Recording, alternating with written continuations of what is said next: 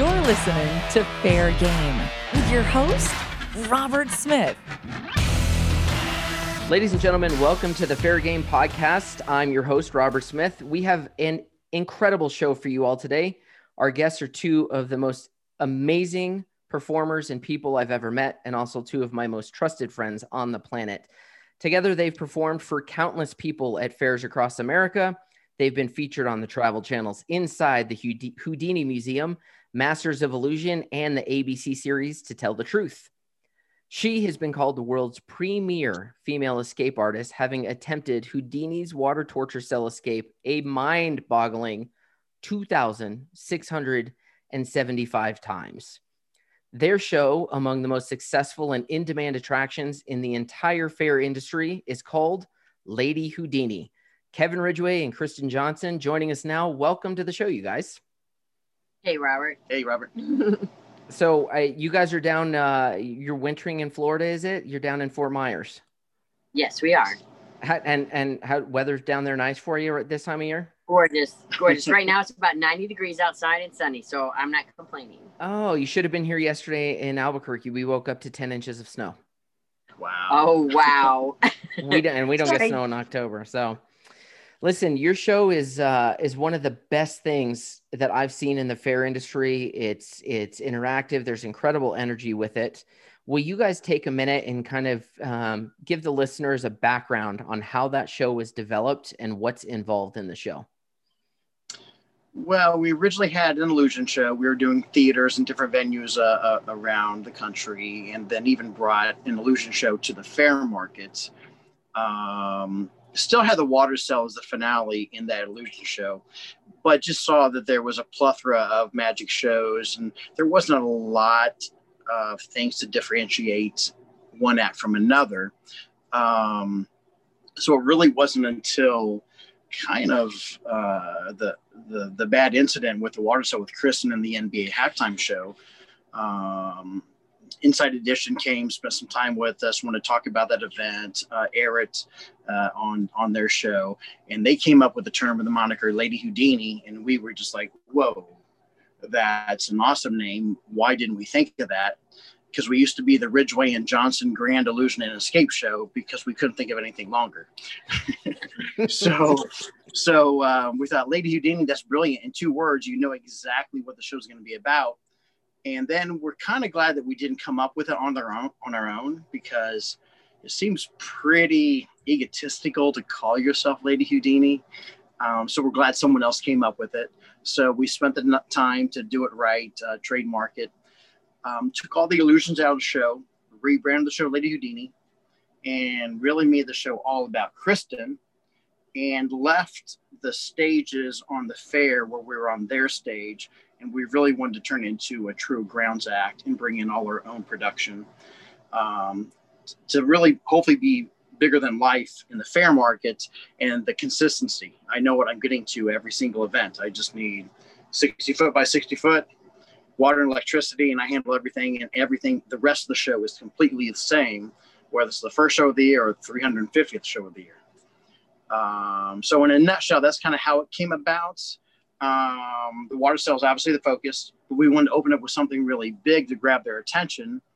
And especially for people who weren't even necessarily at the stage at that very moment, forget about the show, didn't know when the show was, they're uh, three, 400 yards across the fairgrounds at a ride. So we opened up with an aerial stunt. Chris is about 30, 30 feet, 31 feet in the air doing a straight jacket escape and then rappelling back down on her own. And so that's how we open the show. So it grabs a lot of attention, even if you're not physically at the stage at the very beginning. Smart. Um, so that's kind of how it came about in a nutshell. And this water torture cell, Tell me about it. Well, it's the only um, cylindrical tank, so it does not leak, which is which is uh, um, not the industry standard. Every other water cell leaks. Um, but when we decided that I was going to do the water cell, I wanted to make it my own. I wanted to make it unique to me instead of just doing it the standard way everybody had done it in the past. So um, the tank is is part of that and uh, when when we were putting it together, we made the decision to do it in full view. because if I'm gonna if I'm gonna get wet, if I'm going to hold my breath, if I'm going to be underwater, I figured it it was much more intriguing for people to be able to watch than to be looking at a curtain. And in this day and age, with with everything happening so quickly, with video games and concert series and how things are done, people do not look at blank stages very long, very um, uh, comfortably. So I wanted to to do it so that they could actually see what I'm doing and showcase the skill involved with it, as opposed to having it be a, um, looked at as some kind of trickery. Yeah, makes sense. You know, the first time I remember seeing you guys do this was on stage at the South Florida Fair. You you had your illusion show then, but this I believe was still your finale. Yes. Yeah, point. you can't do the rest of the show stopping wet. Yeah, it just with, doesn't work. Yeah, well. and with water splashed all over the stage as you've gone in and out. Sure. But I remember watching the audience during this, you know, two, three and a half minutes somewhere in there that you're underwater. And I was looking at the faces of parents, and their eyes are huge. And I'm looking at the kids who keep looking back at their parents like, is this, is she going to be okay? Like, what's happening? Like, you could see physical concern communicated on their face. And then when you burst out the top at the end, I mean, they just go nuts. It's probably one of the best finales that I've seen for uh, a magic and illusion show in the industry. But you guys have kind of flipped the script on on magic and illusion shows. You know, it's for forever. I mean, I I am a, a reformed magician, um, if, if, and uh, you know, we know the history of magic. You know, magicians have been cutting their pretty assistants, putting them in boxes and cutting them in, in half for years, and then taking the applause cue um, Kevin, you play a huge part of this show, and yet you have found a way to balance and allow Kristen to really be that star of the show. Um, something not a lot of magicians are, are able to do. How how has that worked for you?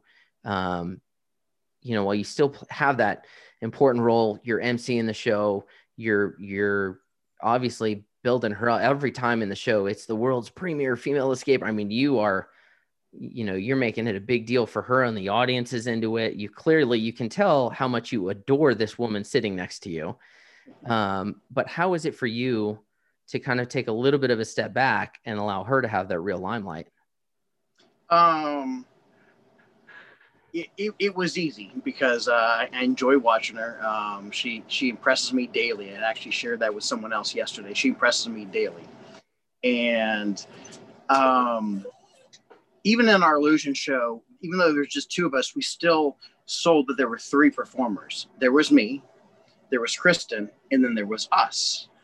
Um, and so I just kind of took a little bit step back on that. I still MC the show, but I can still really focus on the safety and the rigging of the show because what she does is inherently dangerous. Right. Uh, at least two different times in the show and so I can focus on those things versus maybe focusing on what I'm going to be performing.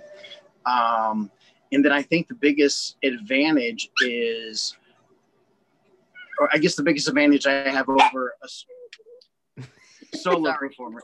Uh, That's okay. Team's getting a little excited. The, the the biggest advantage I think we have over a solo performer is a solo performer, especially someone who's doing kind of an escape or something bravado, really, you know, masculine or, or, or strong or whatever, is they really have to tell you how good they are. In our show, I get to tell everybody how good Kristen is. Yeah. Not she, me. She is. She's phenomenal with it. Um, you know, every now and then I see your show and you'll still you still do a little bit of performing um, from time to time. Maybe there's a little magic from you. How do you decide when you're going to do throw something a little bit from Kevin in, and whether or it's, not uh, it's all Kristen? Um, yeah. So I, I've done some stuff over the years. We've tried to keep the show really tight. Um, I, I think the the best time length for a show in the fair market, excluding maybe a hypnosis show, is 30 minutes. I agree. Because um, you want to get people back up, riding rides, buying food, playing games, get back up, and honestly spend money. Um, so I don't want to I don't want to drag the show on too long. I was taught early in my career, be done before the audience is. And Yeah. I think that's very important. So I, I've kind of removed a couple of small things I did more when we started talking about the story of, of our wreck, which I know we'll, we'll touch about later. So that lengthened the show inherently, just adding that. Um, adding the video wall gave the whole show a whole nother element as well. So I didn't really think I needed to do some other things. But it's funny, probably every city we go to, when we go back the next year, they're like, hey, you took something out of the show that I really liked. I'm like, uh, it, I'm evolving a little bit. I'll probably bring it back. But that's a Uh, if you think about it, that's a good thing because that shows you that to an extent they're paying attention. Yeah. You know, and they're really engaged in the show and paying attention. I mean, I know back when I was a magician, there were times that I would switch up a show and people would come up to me and go, Why don't you do this thing anymore? And I'd be like, What? And they go, This one thing, you know, would they describe it? And I'd go, Oh, yeah. We just moved on and we did something different, not wanting to embarrass the situation and going, That wasn't me. that was some other magician at the fair. Which then, as I walk away, I'm going, boy, what kind of, of a uh, impression did a performer or even me leave if they saw me last year, but they're confusing me with somebody else?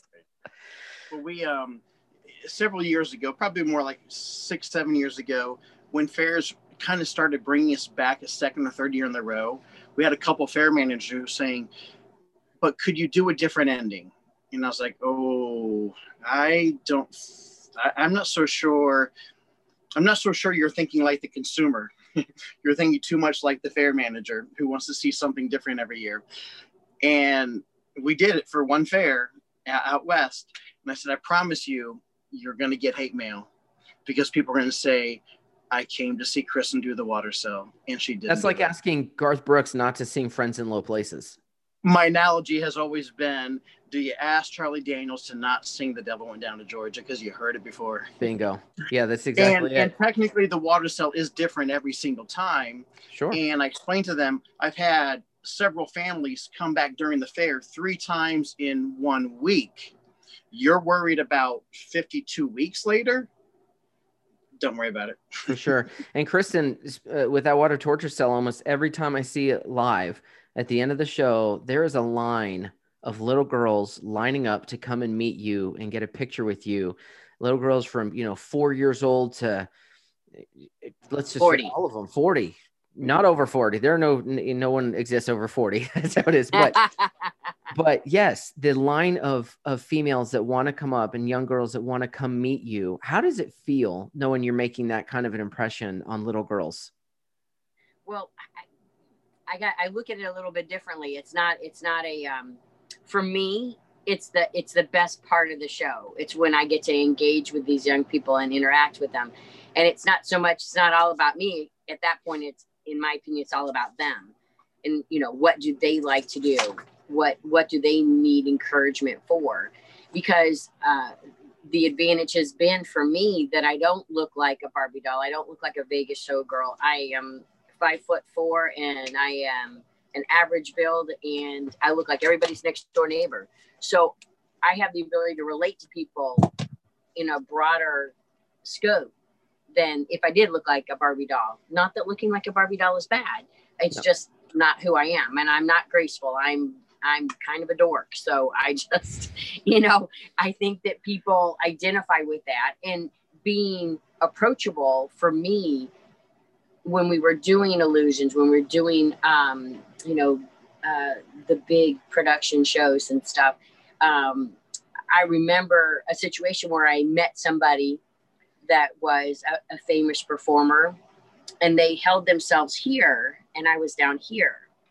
And I didn't want to be like that. I wanted to be here Right. because I think that's where the that's where the impact happens. That's where the the relationships happen. And for me, that's the best part about what we do because when we started performing together, the most important thing uh, for both of us was to have an impact, to have a positive impact on the world, to make the world a better place. Now, we did not know that we were going to go the the way and the route that we did, um, and to the level that we did, but.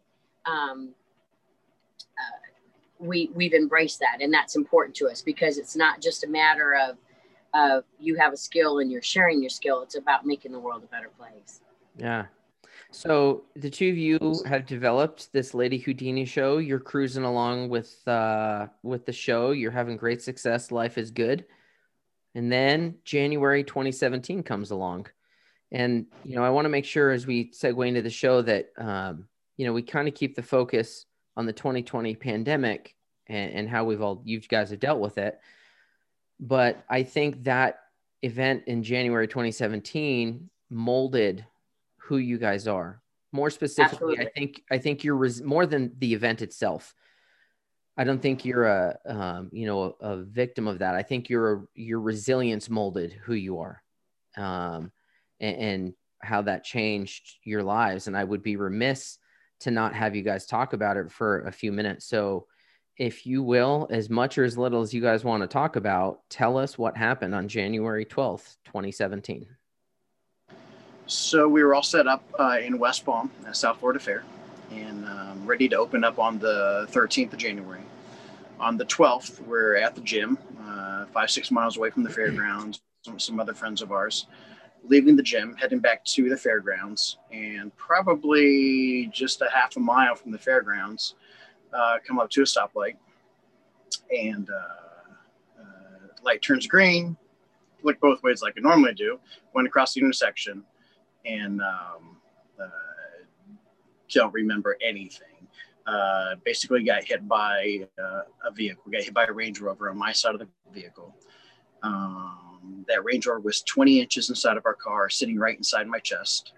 Uh, suffered a broken leg, five fractures of the pelvis, eight broken ribs were so badly shattered I had to have eight titanium plates on my ribs.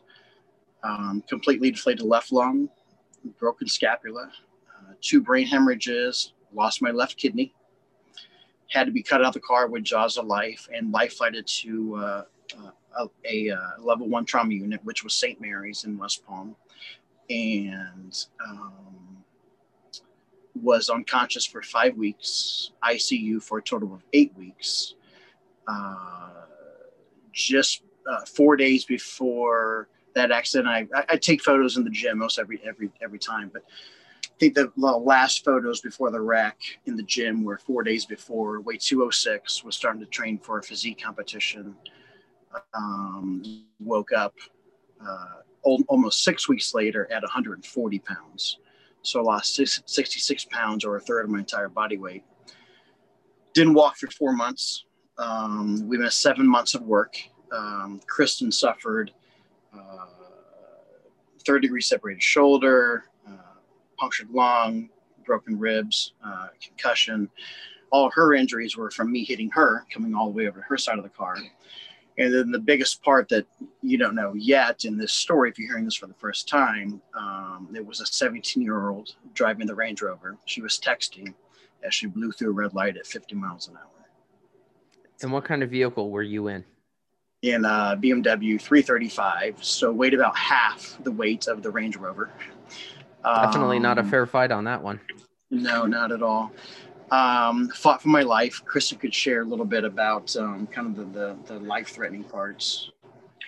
Well, there are three things that should have killed him and didn't. And I think that his sheer size was one of the factors that a whole lot of prayer and an incredible team at St. Mary's that kept him alive.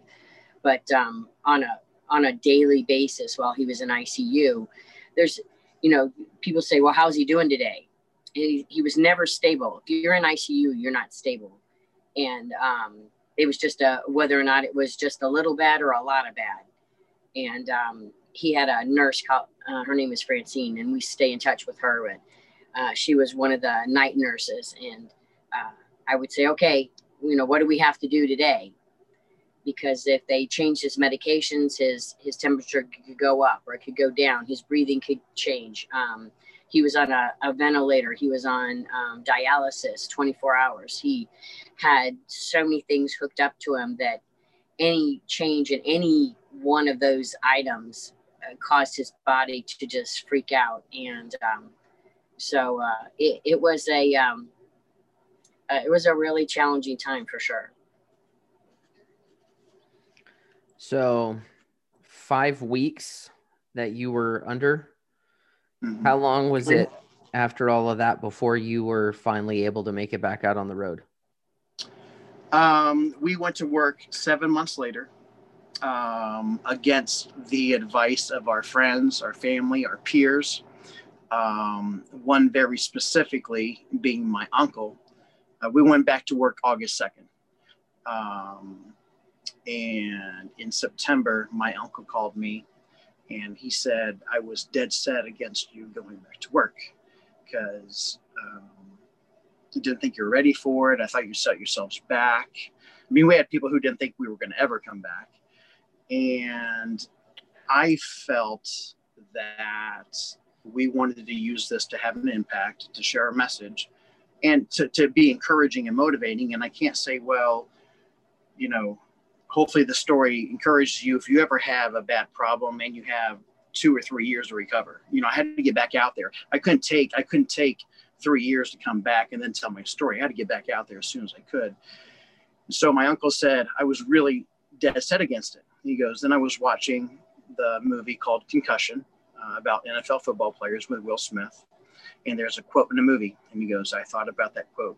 And the quote is, when you have the truth on your side, what you know, what they tell you you can't do is what you must do. And everybody told us you can't do this.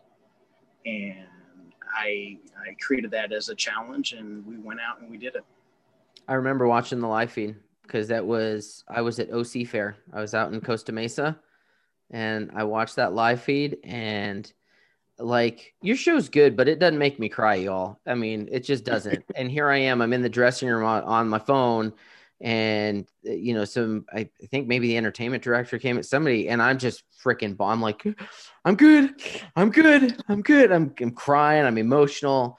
I mean that was because i was there. I was with you guys in west palm when that happened. I remember walking away that day. We were in the right outside your uh, your rv right by the stage. And i said hey you know why don't we um, do you want to go out to eat tonight? And oh we're going to the gym but hey, let's do breakfast sometime during the fair and I said, okay, cool. I got to go get something to eat. I'm dying. And you gave me one of these energy bars that you hear like here. It's, you know, if you're hungry, grab them. I'm like, okay, cool. We'll, you know, see you tomorrow. And uh, I didn't see you tomorrow. And there wasn't the next day. And, you know, at that point, um, uh, that song from uh, that was used in Fast and Furious was really big on the radio at that point that Charlie Puth sings and uh, see you again. And yeah. it would, it came on like as I drove out the fair that day, it came on, and I was like, ah, I can't listen to that because you know all that that is was so emotional for that that cast and crew of the Fast and Furious franchise because of of the loss of Paul Walker. And then I hear this yeah. song, and I'm thinking about you being in this crash, and was like, oh my god, it's one of my best friends on the planet, and I was a wreck. I was a complete wreck, but you guys made it back. Um, it was amazing to see that show. Um, you went now from 140 pounds. I remember seeing you when you were in that, um, you know, not wasn't Quantum House. What was it? Quantum House. Over in Quantum House, yes. Yeah, yeah, that's right. And uh, and that was, and that was scary. You were you were super thin. You looked very gaunt, and now, mm-hmm. uh, you know, all we see is shirtless photos from you. You've definitely, you know, in You're the time in the time you have had just let's just re- recap how um, how focused and dedicated you are. In the time that it took you to get in a crash be in a coma for five weeks do all that recovery lose all that weight and then slowly start putting the muscle back on and get yourself back to you know 200 or so pounds with an amazing physique i managed to gain 12 pounds. That's what i managed to do in that time. Um, and then but you weren't done bad luck was not done with you. You had another mishap.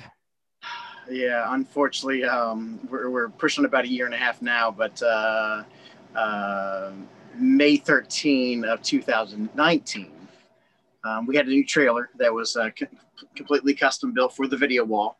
Because uh, the first year of the video wall, we had to build it every single fair. So you'd have a, a, a lift from the fair. It took hours to build. It took hours to tear down, and we knew there was a better way and, and we know so many people obviously in the fair market especially on the show side on the carnivals and everything is automated things hydraulics motors so we took all those ideas took a, a bunch of different people's ideas um, gleaned as much as we could and had a custom trailer built where the whole show's in the trailer the car is as well The video wall travels on top, and in 15 seconds, it goes from here to here, and it's ready for the show. And I can even take it down in 15 seconds if we got inclement weather coming on. And and um, so we had the trailer for a couple months. Um, there was a malfunction and a um, a poor design on the door, and a 550 pound rear door of the trailer came crashing down from its vertical position all the way down. And um, he was underneath.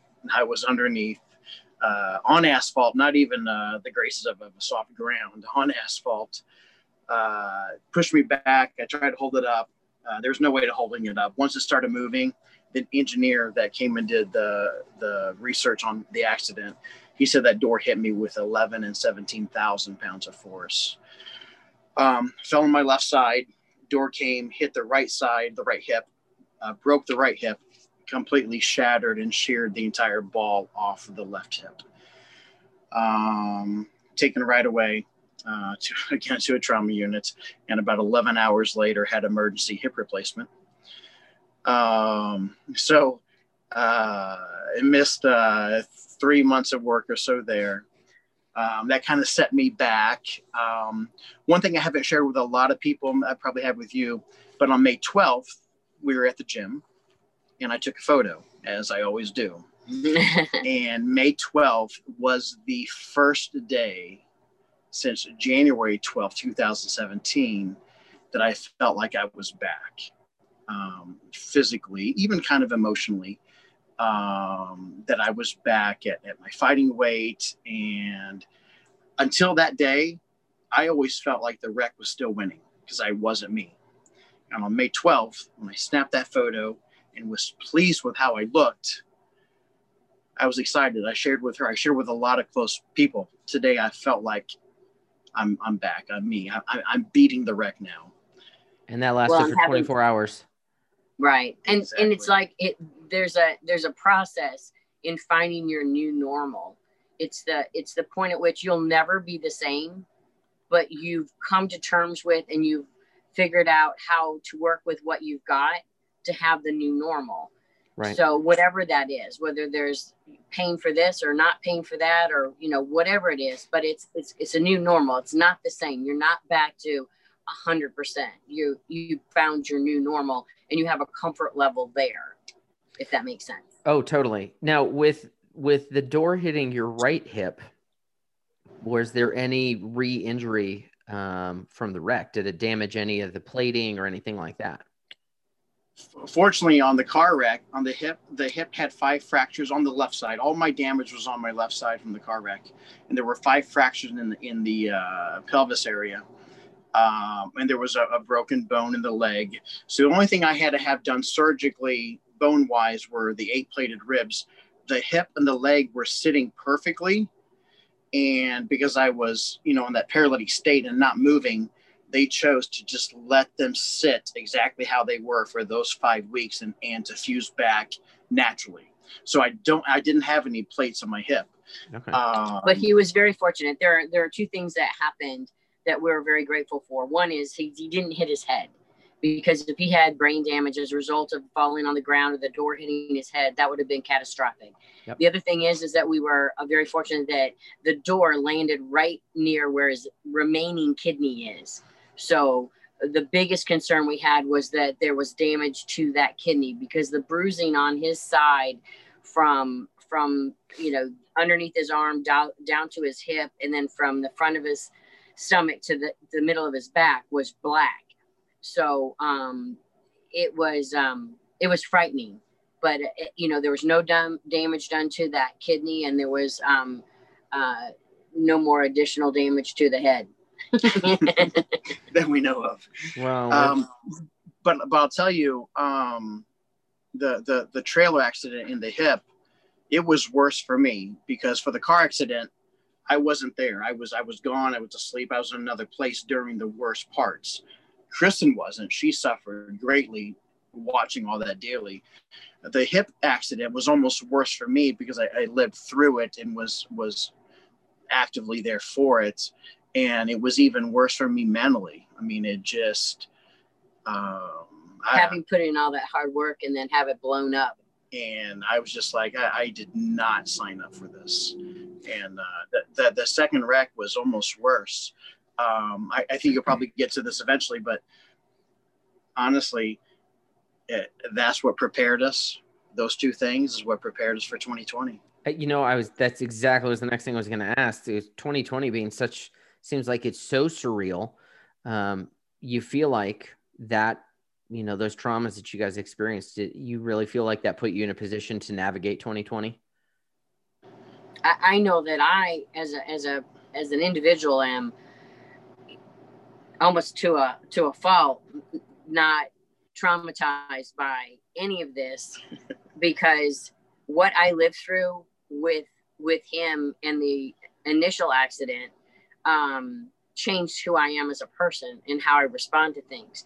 Um, I used to worry about, you know, you blow a tire on on the road. Oh my gosh, where are we going to get a tire? Oh my gosh, how much is it going to be? Oh my gosh, how late are we going to be? All those kinds of things.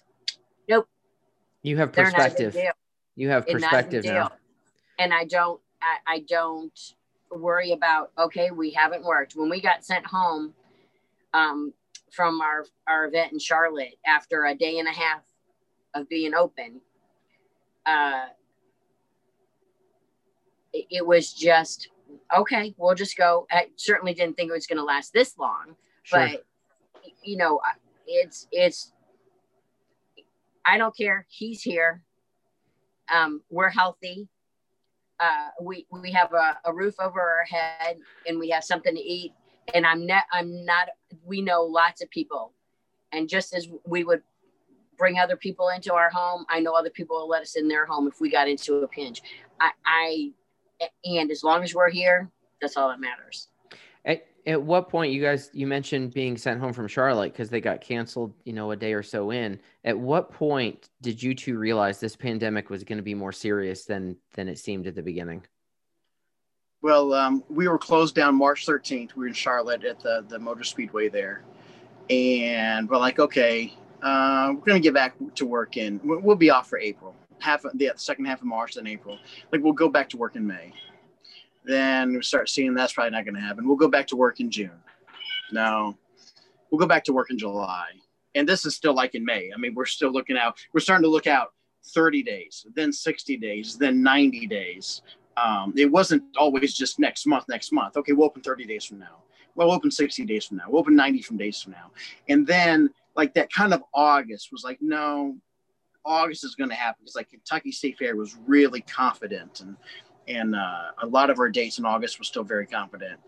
And then we realized we may really lose the rest of the year and we've been fortunate. We, we just got home uh, a week ago from doing two fairs in Alabama and Georgia that were both very successful.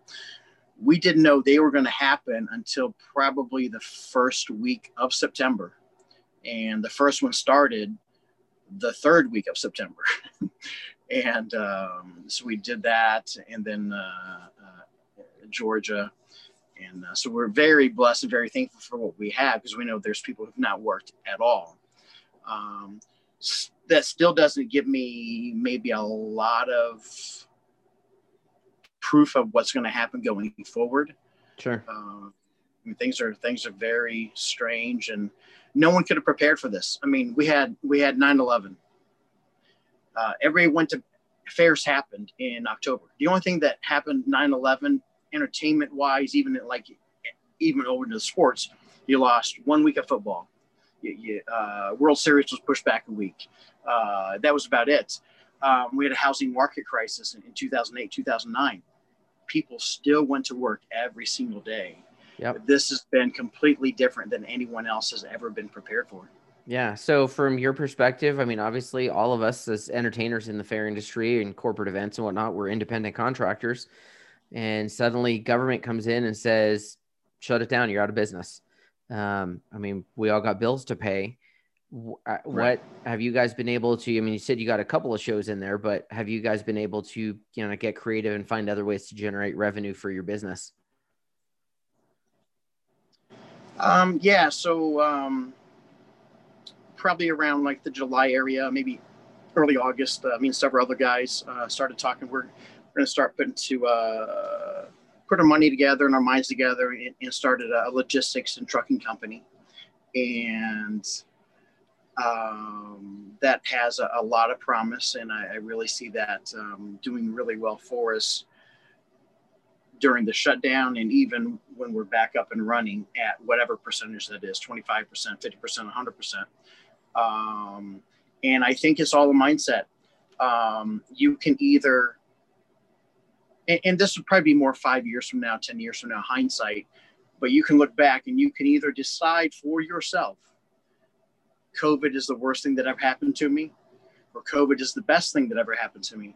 Because I know other people who've started businesses who were in the speaking world and, and life coach and motivational stuff and would have never ventured out to do anything because she was very successful at that.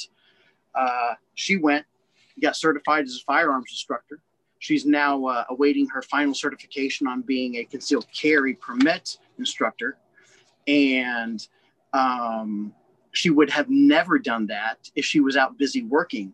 Well, this looks to be far bigger and uh, greater than anything she was ever doing up to this point. So COVID could be the worst thing that happened to you or the best thing. I think that's up to each and each individual person themselves. Yeah, I agree, and I I think um, you know there's silver linings in all this. I mean, the first one that came for me was you know after ten years of hobbling around on a on a semi-healed broken ankle i finally had the six months to put together to actually get this thing fixed and not have to do it the way you did and lose months and months of, of income it's already gone take that time do it now um, you know we were we were talking before we started recording the show at least one fair has reached out and said you know we want to bring conjure back for for 21 in the event we have a fair and but can you make it covid safe and there's a couple of ideas they floated at me that i went I don't know how I'm going to do it, but I'm going to figure it out. And I, I, who knows, it could be the thing that, you know, all of a sudden I change the change conjure up just slightly. And maybe I have fair managers banging down my doors and all of a sudden I'm doing 150, 200 days a year with it. You know, Absolutely. I, I, think it's all attitude uh, when with moving forward. And, um, when you're, when you're talking with other people, um, cause in talking with other guests while I've been recording, it became apparent to me that more of us within the industry, you know, entertainers, fair managers, vendors, we need to be in touch with each other and checking on one another. Um, like you said, um, you guys are are have a great perspective on handling this. Um, I, I count my blessings every day that Sarah still has her her career that's paying our mortgage and truck payment. We're keeping things going. Um, but not everybody's in that spot. And a lot of people are hurting in this. You've got millions of jobs lost, businesses going away. Um, the Robert Graham Center talks about, you know, on the low side, we could be seeing, you know, 25 to 30,000 additional deaths of despair up to, you know, 150,000 or so. And you're talking from substance abuse and suicide from people losing everything. Right. And so I really think it's important that we're keeping in touch with each other. Are are you keeping in touch with your your friends and, and connections within the fair industry and checking on how they're doing? Yeah, I've done um, I've done uh, Zoom parties where we played uh, games on uh, Zoom, so that that was fun, and and done done uh, other meetings, uh, virtual vir- uh, virtual happy hours. Yep, with people around the country. Um, Kristen is too humble to even talk about this. She has a group of women uh, that they share gratefuls every single day. And the, oh, these, do they do that on Zoom or how do you do that? Text. We do it oh, by text. text. You got a group yeah. text message with your girls going. Okay and but it's i mean I, am not privy to any of them and i wouldn't want to be to to you know uh, violate any sort of uh, uh, just confidentiality and comfort with with them be able to share freely with each other. But um uh I, I think they share five things that they have to come up with five things that they are grateful for every single day. That's powerful. And uh, obviously you know some going, days are harder than others. you know going back to your shirt and um, oh, the gratitude always wins. Yeah. And I, I basically, if you recall, our first public outing after the wreck in 2017. Our first public outing was Florida Federation of Fairs Convention. Yep. And um, Kristen had called, and uh, I, I, forget who runs the floor uh, from Pasco. Jim Ward. Uh, yeah, yes. so she called Jim. And I mean, it's, it's only like two weeks before the trade show. I mean, there, there's not supposed to be a booth available. And she calls Jim and said, Hey, we're, we're thinking about coming. Um, uh, is there by chance anything, has anyone canceled? And he said, I've been saving a spot for you. So he said, I think it's really important that you get out and come. So we did. And um, the spot was right next to the stage up front. oh, prime spot. I mean, and um, front and center. And then, so we, we paid for the booth and, and then we, we made our way there. And, you know, I was, I, I was walking freely, but not for long periods of time. I spent a lot of time in, in, in the chair in the booth. Uh, but it was great to see everybody. Um, I had to learn the hugs were a lot longer than I thought they should have been because they, they needed to feel that I was really there and, and, and well. And then Jim had a meeting before the, the floor opened that first day on um, of the trade show and to go over business and stuff with, with all the fair managers. And, and so, you know, a lot of people came by and I had to learn that the um, most of the hugs were um, longer than maybe I felt they should have been because people needed to just touch me and, and know that I was there and real. Meanwhile, you're um, still sore. Yes, well, not so much that, but uh, um, and then they had a meeting before the floor opened the first day of the trade show, and, and Jim put it up in front of all the fair managers, and uh, he said, "I put it before the board. We're going to vote on it that we cover Kevin and Kristen's booth." And this is the story he's telling me. And then um, the fair manager from Strawberry stood up and said, "No, I'm going to cover the whole thing." Paul Davis said that. Yeah, That's and ama- so when they're they're literally fighting over who's going to cover it for you. and we have never performed there. It's just who Paul is. That's I mean the, yeah. the folks in Florida they do they do great stuff. Hey, speaking um, speaking of good people, um, I've got a, a, little guy here who's one of your biggest fans that wants to interrupt the podcast real quick and say, "Hey, come on, come say hi." Hello. Hey, buddy. Nate, how got, are you? We got Nate here. This is my son, who is an absolute crazy fan of these two. Hello. Hey, Nate. Hey, uh, we got to fix that shirt though. It needs to be a Lady Houdini shirt. No. No. no. He's wearing my conjurer shirt. Maybe when the conjurer shirt's dirty. How about that? Maybe. Okay. my goodness, you're getting big. He's yeah. huge.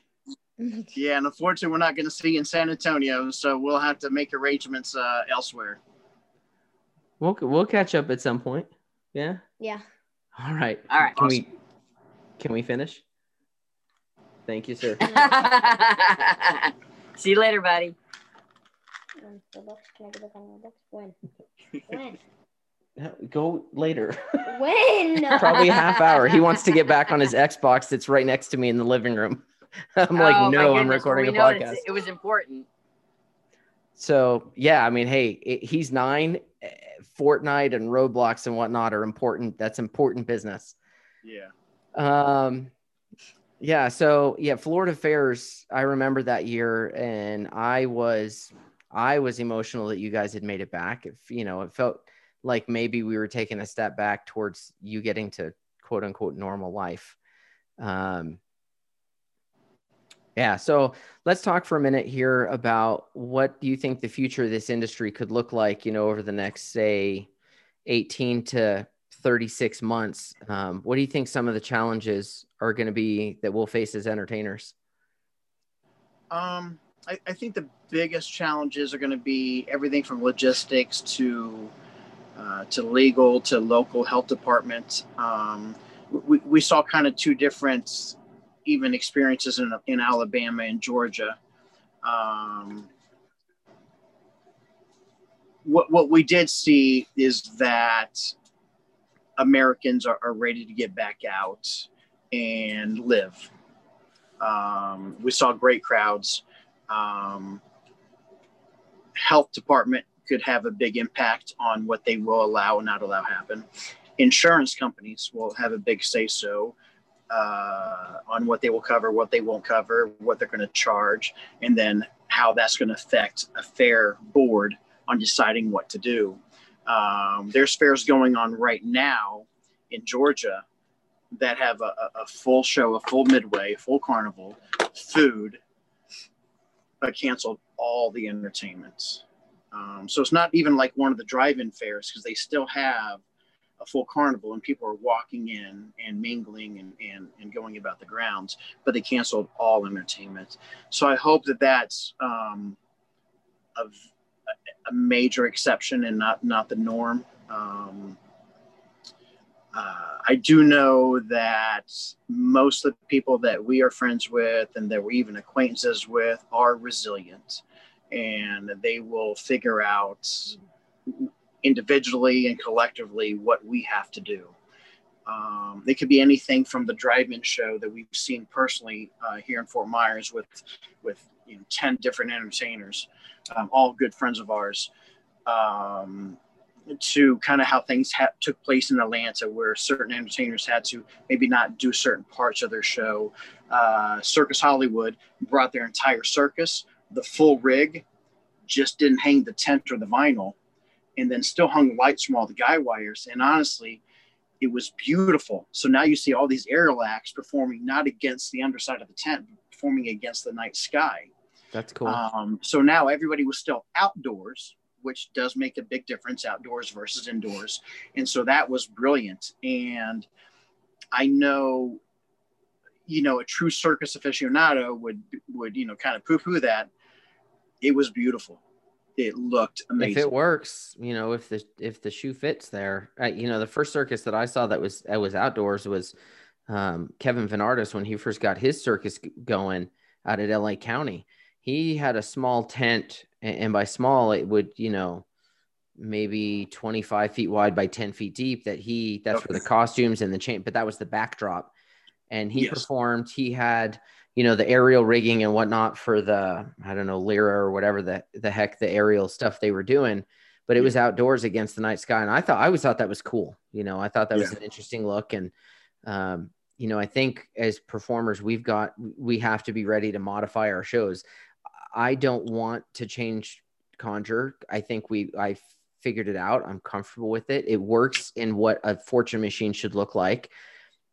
But if we've got to make some modifications for you know 18 to 36 months or whatnot until we get past this and that's i think that's we we all have to be open to doing that um, i think the other thing some performers might be overlooking or, or some maybe seeing that i think there's going to be a much narrower bandwidth don't you guys think for where for the budgets for us to perform where you know a fair might have had a say a hundred thousand dollar entertainment budget previously with sponsorships or whatever and they might only have 40,000 now. So there's going to be less entertainment dollars to go around, don't you think?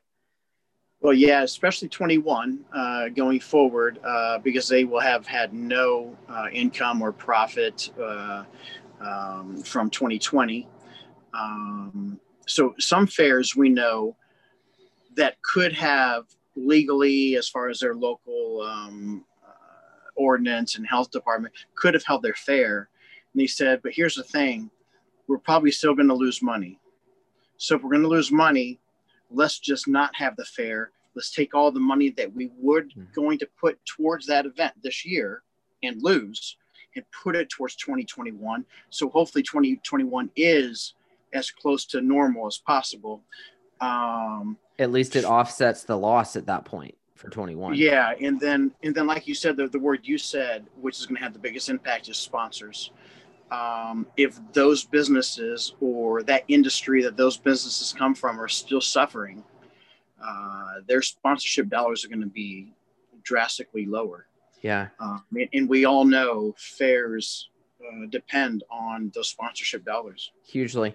You know, I was talking um, on one of the other episodes with Jessica Underberg, the CEO of the Erie County Fair up there in Hamburg, New York. And she was um, thinking, and, and some of the people that she's talked to around her community, that for those businesses that were deemed essential, and because so much in some cases competition was closed, some of these businesses did really, really well. And they're actually actively looking for things to sponsorship because they feel um, you know, I, I don't want to say use survivor's guilt as the word, but they feel an obligation to give back and support their communities. So maybe that can balance it. I think right now the the unknown for a lot of people is what's holding them back. You know, sponsors they want to get involved, but do they want to commit dollars and then there's no fair and there's just so much unknown out there ahead of us. Sure. So, you know, aside from awful year for business, how are each of you doing personally? We're doing well. We, we we're together 24 7 anyways um, i would say during covid we probably have had less time together because kristen has been helping out friends of ours who are from the fair industry who decided to start a restaurant two weeks before the shutdown wow worst time in the history of our country to start a restaurant fortunately, uh, they are a takeout sub shop, and they've been doing extremely well to the point that Kristen, uh, they they they said, "Can you help us out?" So Kristen has been helping out a lot, and um, uh, you know, like you said, just checking on each other. I mean, we're doing what we can to help those around us, those who've helped us. Uh, you know, so we're just giving back, and um, but we're, we're doing well. Um, in Florida, we've had good weather, so it's going to sound very superficial, but my day typically consists of gym, sun, beach, and food. That's probably well, a day. Now, now all you. Uh, with all that, all you got to do is something stupid, and we can see the headline and call you Florida man. there you go.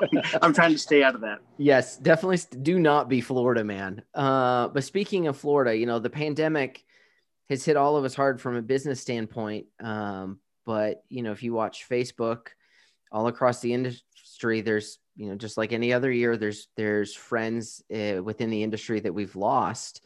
Um, and for those of us in the Florida Fair family, you know, we took another hit late September Lisa Dudding, the entertainment director for the South Florida Fair, and a friend to, gosh, pretty much everyone, lost her battle with cancer.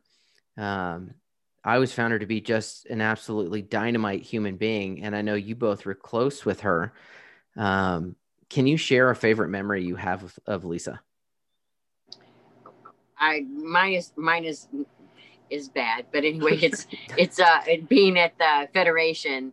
Um, when one of the first years that we were there and we were at a, a suite party and uh, I think we were probably at the um, in the the suite that they were doing for the South Florida Fair, and uh, she offered me a drink, and she offered me she was telling me about Tito's. So ever ever since then, Tito's has been my go-to since she introduced me to Tito's at a Florida Federation.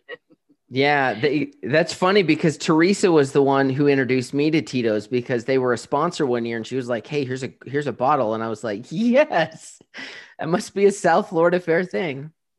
That's funny. well, um, Lisa and and the whole staff there were instrumental in um, the, the, the evening of the wreck, the day after, uh, for months. Um, they stored our, our semi in a trailer there uh, till June or July from from January on.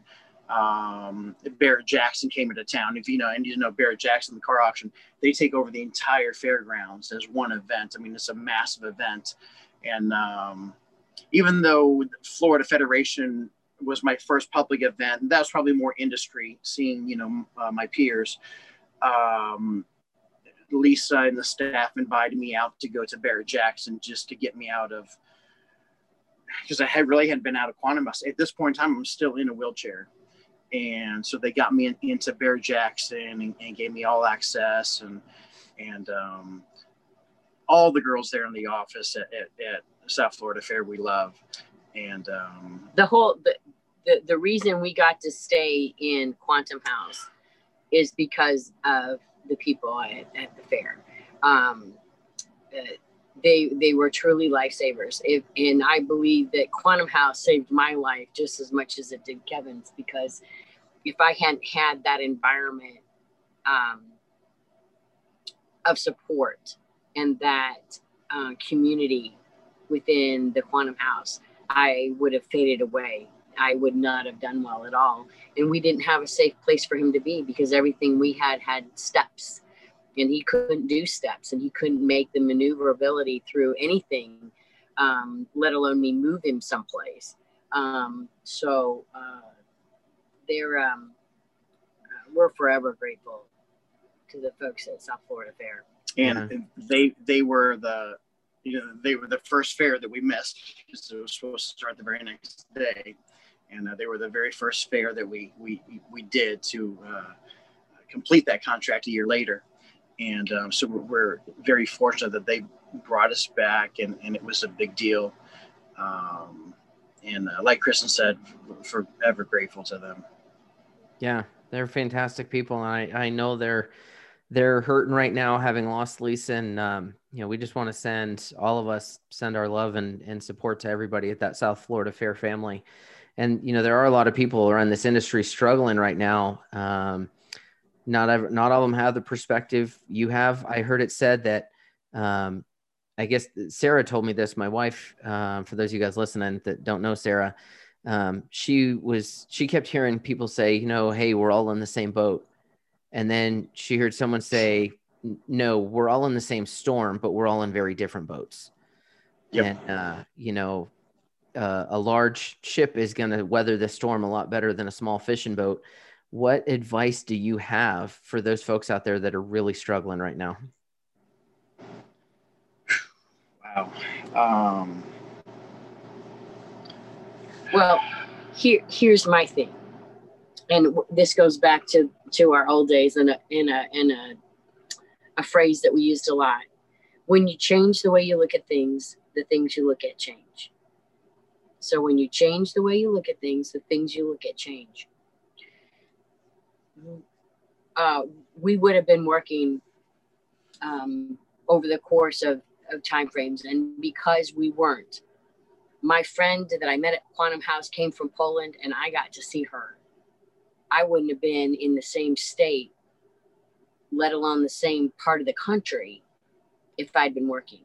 But yeah. I got to see her. Um, there are just so many things like that where, because that happened, this happened. And when you step back from it, you look at it, you can find it's like it's like what I'm grateful for. I'm grateful for these opportunities that I've been able to um, spend time at the beach with Kevin, that I've been able to help friends that need friends, that I've been able to create something um, and and give it to someone else that does therapy for me, but it gives them something special, and then it it um, it creates that um, continued bond, and uh, so when you change the way you look at things, the things you look at change. I like that quote. I really dig it. I mean, it's been a hell of a year for everybody, and I think uh, I think gratitude and, and empathy have been what's pushing us through. I know for our side, what's pushing us through. Um, kind of tough to come by gratitude and, and empathy when you look at the news and see everything going on around the election, and it's just a lot of misery everywhere. But I I choose every day to wake up and say, I'm still breathing. Let's go. You know. Well, and I think like one of the questions you asked earlier, and that is just start checking on your friends. I mean, you know, we see them three, four, five, six times a year at the fairs. You know, now we're not seeing them uh, as often. So check on them, see how they're doing, and uh, see if they need anything. Yeah. Uh, Sometimes and, it's just the phone call. Yep.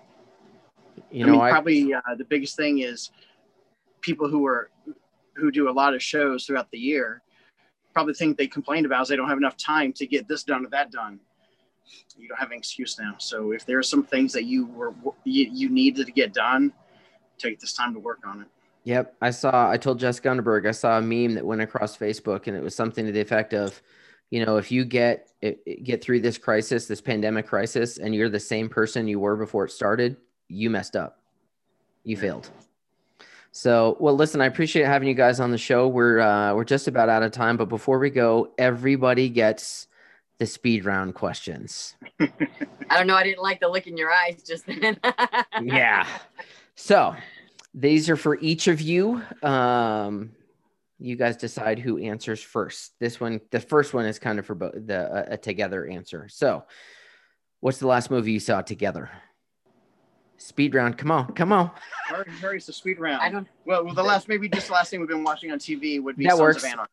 Sons of Yeah. Anarchy. Perfect. Yeah, What is the furthest from home each of you have ever traveled? Australia. Australia. Very good. Favorite concert each of you have attended? Favorite concerts? Yeah. Oh, uh, man, maybe lately uh, the Melissa Etheridge and um, uh, um, Pat Benatar. Yeah, that was really good. But my he didn't go to it with me. I went to see the last um, concert for Ten Thousand Maniacs. 10,000 Maniacs. That's Yeah. a that's a retro. That's way back. there. Way back. Awesome. Way- Who was the first celebrity crush for each of you? Ooh, wow, I can uh, probably Brooke Shields. That aged me. Kristen, Three, two, one. Uh, Brad Pitt. Brad Pitt. She went with the safe answer there, Kevin. Did you notice that? I know.